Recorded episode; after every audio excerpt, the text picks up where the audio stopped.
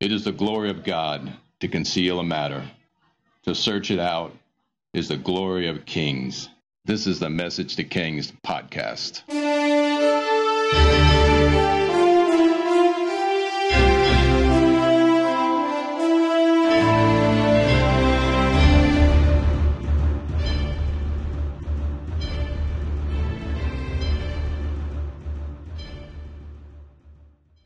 Podcast special.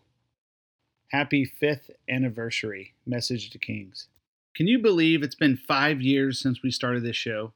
I'm truly amazed we started this show in 2013 and here we are today. You guys are amazing. And I, I just want you to know how blessed I am that anyone would even care. Thank you for tuning in and caring, gleaning what you can uh, for a fresh hunger and rallying and a like passion over five years ago, uh, my family, um, I had a work assignment, and we as a family uh, moved to Australia. Um, and it was followed by a work from home assignment for five months. The work from home assignment gave me a lot more free time to be creative. And I read Bill Johnson's book, Dreaming with God. It's an amazing book, and it speaks to creativity of the heart when we dream with God and I started writing down creative ideas and ways to share with others my passions, gifts, and heart for God.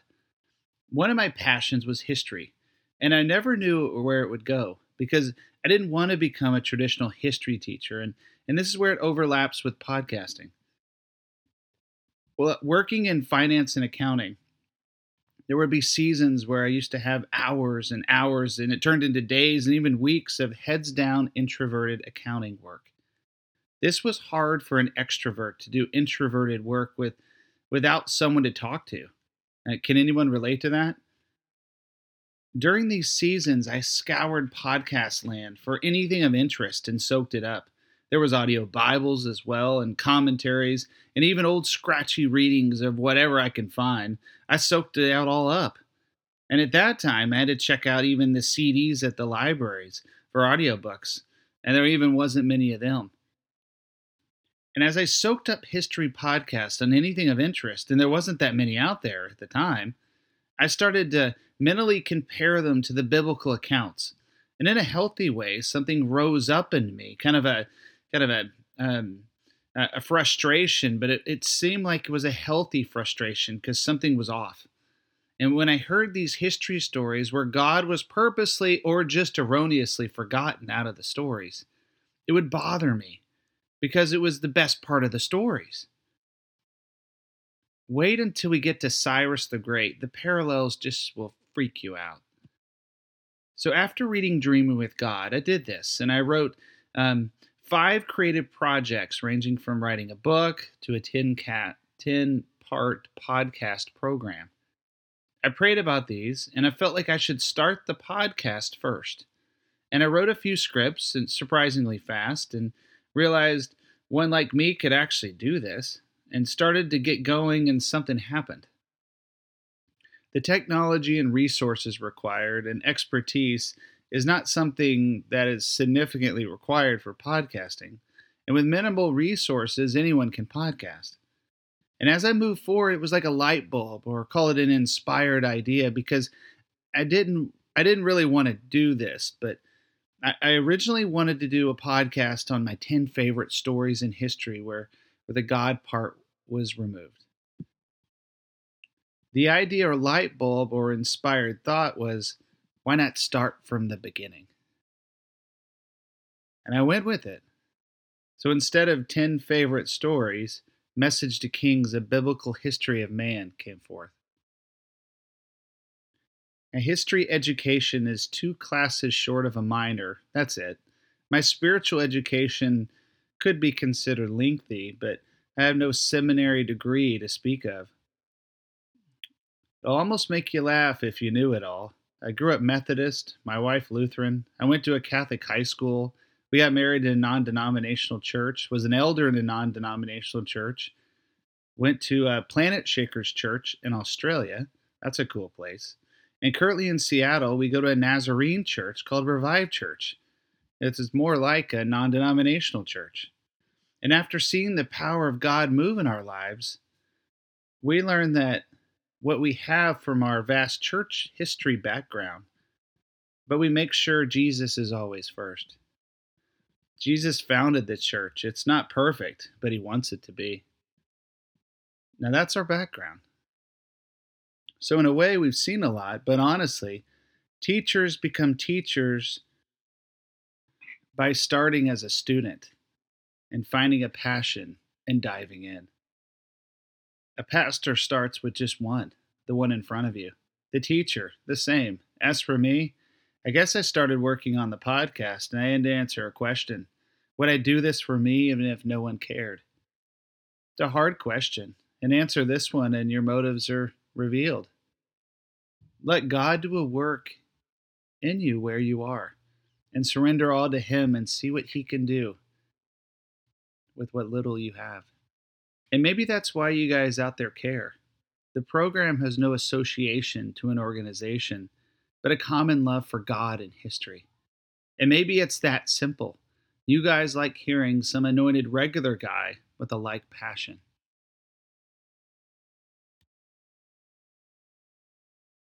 So now that we've come five years, I have to say I believe we are at least halfway done with the program. Probably five more years to complete it. And it depends where we will truly end, but it looks like we are right in the middle. And I'll try my best to not have podcast syndrome. That is a habit of podcasters to slow the program to ridiculously slow levels the further they go on. And I'll try to keep the pace the same. But honestly, I don't know what form this is going to take when we hit the Gospels, but we will see. Um, that is an invitation too. Like, if anyone has a really awesome resource on um, the uh, uh, harmony of the Gospels that blends the four accounts Matthew, Mark, Luke, and John um, chronologically together, I'm looking for it. Um, I've seen some, but they seem kind of limited. I'm looking for something really good uh, we have some challenges ahead of us. How to tackle the hundreds of years between Malachi and Matthew. How much world history to cover? Enough to tell the story, but not too much to turn this into a history podcast instead of a biblical history podcast. We have concluded the kingdom era now, the prophets and the kings and chronicles. It was a joy studying and sharing um, everything from this time period. I learned so much, and the context really is amazing. And as we learned about the glory of kings and prophets and their conclusion with the destruction of Jerusalem, I was moved actually by an, an art exhibit I saw uh, when we visited Bentonville, Arkansas. We went to Crystal Bridges Art Museum. There was a piece of art, a painting. And let me describe it. Um, and here's the write up on the art it's called Landscape by Mark Tansey, and it was created in 1949. And this is what it says about it, and, it, and it'll describe it as well. And for a reference, you can look at the artwork for this episode, which is actually this painting. Although titled Landscape, Mark Tansey's painting has little to do with nature. Although at first glance the work looks like a landscape with a horizontal line and what appears to be a mountain, as we look more closely, the scene is revealing as creative and imaginative. The mountain is no longer a mountain, but a heap of crumbled sculptures or statues. The figures have likeness to famous men and monuments, including the Sphinx, Constantine, George Washington, Stalin, Hitler, Lenin, Augustus, and Julius Caesar, along with the sordid pharaohs and Mayan kings, among others. They have been placed together in this discarded heap in a barren landscape. The message is contradictory. Leaders' legacies are preserved through art, but whose legacies will escape the dustbin of history. As I pondered the meaning of it all, I mean, it was pretty awesome for a history guy just sitting there staring at these characters, and I'm trying to pick them out one by one. Um, and like, oh, there's Stalin, there's Hitler, there's the Sphinx and all, all these characters in history. I'm looking at it and I'm kind of just processing what it is. And, and, I'm picking out the, the dead world leaders and even the dictators. Uh, Stalin, for example, he was there. He killed millions during his reign, and he and he, you know, basically owned all of Russia and the Soviet Union. And the other world leaders were there all together, and a monument uh, of ruins stacked up upon themselves. There was heroes and conquerors and politicians, great kings of their day, and I pondered their legacy in a powerful yet brief moment. Then I started talking to myself. Sounds weird, eh? Actually, my wife was with me, and then my eldest daughter, but they were distracted pretty quick, and as I talked out loud, they weren't even there. And what I said was, They're all dead. They're all dead. I said, not realizing I was alone at that point. But Jesus, He's alive. Our King, our Savior, the one who paid the ultimate price, He lives. Let us always keep this perspective. Our King lives, the greatest conqueror, the one who conquered sin and death. Our prophet, the greatest prophet, prophesied everything that is to come.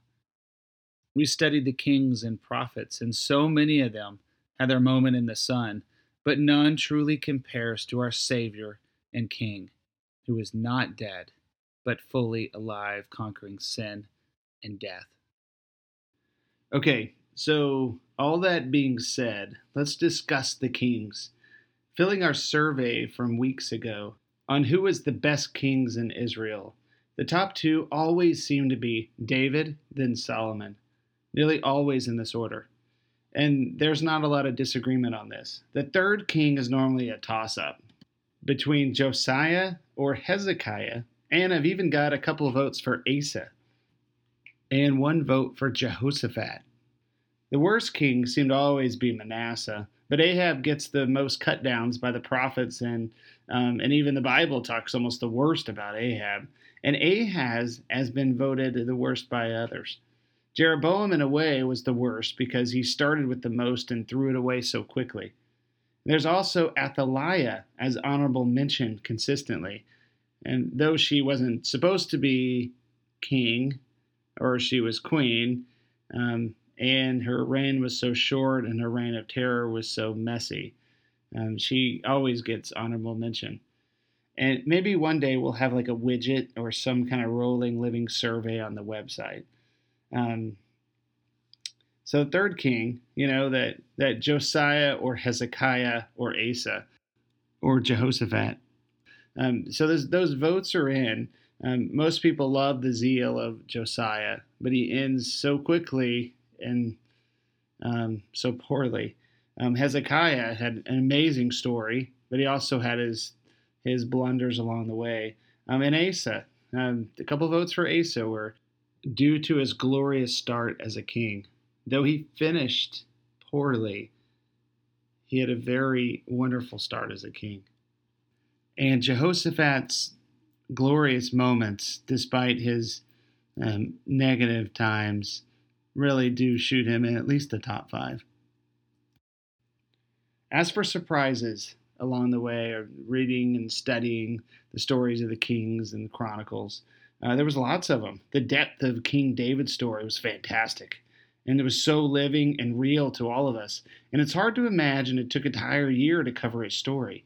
I mean, we can all understand or relate to his life in so many different ways because um, he's the guy who expresses the emotion in the Bible. Solomon was the world's best and worst. It's incredible his story at its heights and the miserable depths he took to his own country the amount of warfare in this age, um, as much as I love military history, surprised me. It's like every king fought in some astounding battle, and the results were a parallel to their walk with God. The Hezekiah story only grew in size to me. I mean, this guy was hopeless, and God rescued him in, in fantastic fashion. Josiah's death is still, I have to admit, as much as I chewed on it just for that one episode, um, it was a bit puzzling and with it brings such a fear of the Lord to never fight the wrong battles and go into battle without your armor on. The prophets were as bold as ever, and Daniel's story and promotion amazes me. And get ready for a new story as we learn of world leaders, prophets, and we speak of the restoration for the remainder of the year. But let's go further in the life of the kings and what they represent to us. And I've been looking online and I couldn't find what I was looking for, so I put this together. In total, there was around 10 good kings in Judah, none in Israel. And one could say Jehu was good, but he didn't actually worship God. I mean, he walked away really fast. Um, he was faithful with what little he had, and generally the scholars just say there was none good in Israel. Now, assigned a godly character to each of these 10 good kings in Judah. And I say that, and then we want to combine the 10 characteristics. And if we do that, we should have a description of the perfect king, our God and King Jesus, but also the character he desires from kings and queens of the earth. And if you want to learn godly character, here's a roadmap. There's 10 godly kings, and yet two of them are not noted for their character to be highlighted. Amaziah, he was good, but not wholeheartedly. So we skip him because I didn't find an independent character reference for him. We also skip Jotham since his coverage is so light. Eight kings and their character describe the perfect king the king to come, the reign and character of Jesus on his throne, and the godly character goal for all of us. David represented God's heart, Solomon, his wisdom, Asa, his meekness, Jehoshaphat, his worship, Joash's integrity, Uzziah, his engineering, Hezekiah, his humility, and Josiah, the zeal for the Lord. In summary, Jesus, our perfect King, operates with God's heart, his perfect wisdom, and strength through meekness. His worship is excellent and powerful. He has perfect integrity. His excellence is displayed in his creativity and design. He is all powerful, yet perfectly humble. His zeal is an incredible strength and energy beyond our explanation.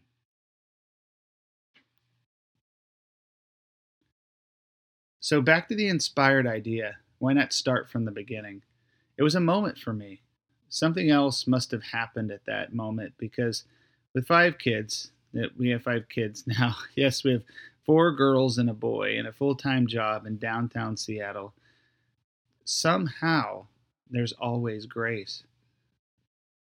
Understand whatever God calls you to do, there's grace and there's provision. And, and why do we do this? Um, it required a lot of time to do this podcast, but there's grace and it's a testimony. There's always time. Somehow, there's always time to record the show. Always time to write a script. Always time to record a show. It just happens. It's it's a provision thing. Also, thanks to those who have given to the program over the years. Um, except for the guy in Ethiopia who wanted to give $12,000 if I gave him my bank account number thank you to everyone besides him. thank you, and it's a real blessing because it helps to offset the bandwidth costs. And if you want to give, the website has links to give. We welcome your gifts, but more importantly, it's prayer uh, for time, energy, inspiration, wisdom, uh, the things you can't earn, the things you can't save. Um, and if you want to pray for us, that would be awesome. Please pray for strength, time, wisdom, anointing to continue the work. There's always grace, but maybe it's because of faithfulness in your prayers. Please continue. So, as we move forward, I cannot forsake a personal stirring this program has brought up. Um, it's a desire to promote the progress of biblical history. Any ministries or programs out there we should connect with, please let us know in message to kings at gmail.com. As for feedback, the audience has grown, but feedback from you at times hasn't.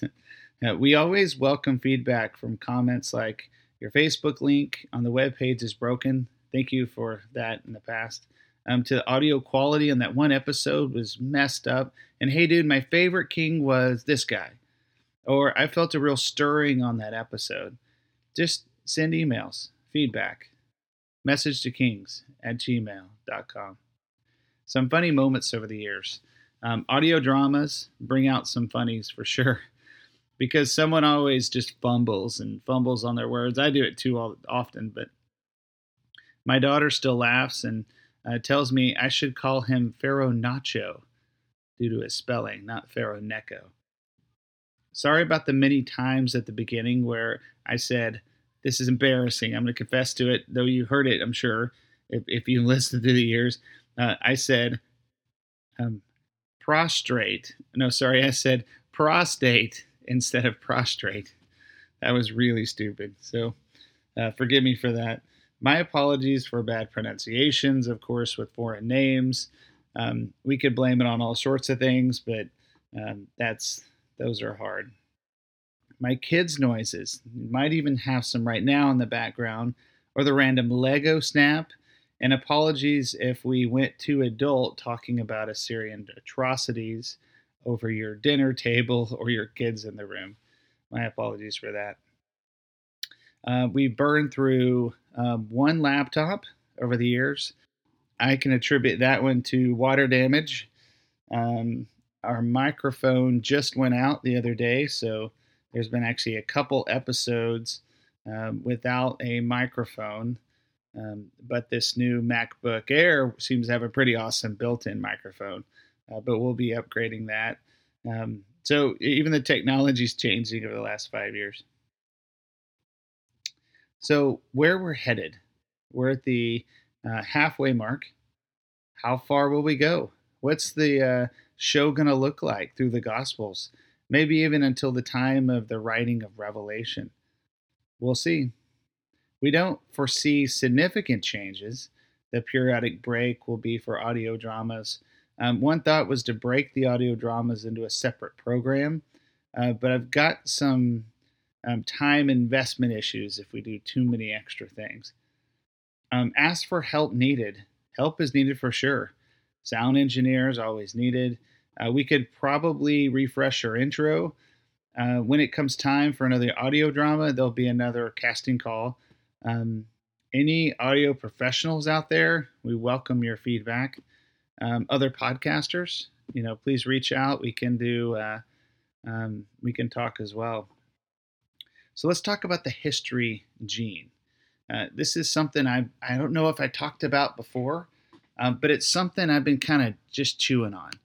Um, I think there's something to um, this thing we're called the history gene. I actually Googled it, so someone's mentioned this before. Um, but it's the ability to hear an ancient story and not be bored. Instead, you are inspired and you hunger for more. In college, I was given something like two electives a semester, and I chose really hard history classes while other students picked badminton and other classes were easy A's. I just love history. I took the business route, but history was a passion. My wife, it's not her thing. And it's a strange thing that some people seem to love or just not like history. I love it. And if you're a faithful listener, I assume you do too inspired by the past and love to study, comb through the old stories, and you feel inspiration by them. I call it a history gene because you could have a kid who passionately loves history while his parents could care less. It's like maybe red hair or twins, a, a gene that passes down or maybe skips a generation. There's something about history that can actually do that too. There's something about the gift of the history gene this is something I want to encourage in those with this history gene. You have a gift others don't have. You have the ability to find inspiration in the past. While some refuse it, you receive it. With it, you have the wealth of knowledge and inspiration to pull from. It's this gene that gives you a leg up, per se, on those who are stuck in the present. My second eldest daughter plays softball, and one of her teammates has a brother who loves history and his parents don't. But the young boy around 10, 10 years old spends hours and hours reading World War II books and devours everything history related he can find. His parents don't know what to make of it. It's a passion of his. God put it in him. It's the history gene. Here's the bonus some don't understand this, but so be it. Here's the advantage if you have the history gene, you have the ability to reach into the past and make good decisions. You have the ability to reach into history and find a like situation in your life, and you're able to apply the lessons they learned to your life. It's a gift to be able to learn from the past. It's the gift of the history gene. Embrace it. So if you listen to this program for some time, you've inhaled the stories of the past and glory of old. It means you're accelerated by a God story to have your own in the future. Matthew 13 52. It's the history gene verse. Therefore, every teacher of the law who's become a disciple in the kingdom of heaven is like the owner of a house who brings out his storeroom new treasures, old and new. The new treasures are from the spirit of wisdom and revelation. The old, well, you history lovers, we find treasures in the storeroom of the past, while those that deny history don't care for it. As we progress, I have hopes of getting back on the website game since I've I've ignored it for a while. Hopefully to get it current and more pages and a community forum at some point. That's the plan. About me, in addition to the program, I've been working on a fiction book on the prophecies of Jesus. To learn about writing, I've joined the Northwest Christian Writers Guild. The original episode of the prophecy of the virgin birth inspired me to write an eyewitness account of the prophecies of Jesus. Super excited about it. We've made some serious progress, but writing is time consuming, yet it's getting there. If there are any listeners out there that do editing or reviewing of manuscripts, that would be awesome. Let me know. I'd like your help Message to Kings at at gmail.com. Looking ahead, Daniel kicks into gear as a headliner for a while as we get enveloped into the Babylonian Empire, and eventually the Persians hit the scene, which is going to be amazing. Where the biblical account Herodotus and Josephus meet, it's a collision course in biblical history, where East meets West in history confirming the Bible. Oh my, it's going to be awesome. Let's end with something interesting. It's a power, it's the power of story. It's a testimony. How about Revelation 19:10? The testimony of Jesus is a spirit of prophecy. Had an interesting experience I'd like to share uh, from a bus ride on a way to work in Seattle. I was working on a podcast script on the way to work, and I overheard a lady talking about her back surgery, and it sounded miserable because she was in pain. Once the bus stopped, I walked with her out of the bus and was on the escalator with her and asked her if I could pray with her because she looked like she was in pain. She smiled at me, and I prayed for her as we went up the escalator. She said she was so happy and her smile beaming. She loved God and she wasn't able to go to church lately because of a new job. She said her back felt better as she continued to walk out of the underground station. Then she did something I didn't expect she started to sing really loud, and it sounded like we were having church right there. She walked with me, and it, and it sounded like she was singing Amazing Grace, but it was a different song. She walked with me to almost to the exit of the underground station, all the while singing what I thought was Amazing Grace, and then it got louder and louder. She wasn't caring who was in the station. She said her back was getting really much better and then she said, Darlin, I went the wrong way. And I need to go the other way. And she thanked me profusely for praying with her as she turned around and walked the other direction. So I don't know what to really make of this story. In, in fact, I shared it in a small group at church, and everyone was like, wow. The conclusion was the sharing of Jesus and the prayer for healing touched her pulling out of her the spirit of praise, echoing in the, wall, the halls of Westlake Center in Seattle. I can tell you it was way better than a quiet devotional time. It was like church on the way to work. It was nothing I expected. You never know how God will use you in business or on the way to work, on the bus, or on a podcast. God, I pray you move upon hearts for others to share the good news. I pray we're filled with joy and we never forget what you have done for us. May we be filled with your joy and praise, regardless of where we are and what we are doing. Thanks again, everyone, for an awesome five years. Thanks for reaching out, finding this study and program interesting. I appreciate all of you. Like minded in our pursuit of God and His story. And if you're going to be a king, be a good king.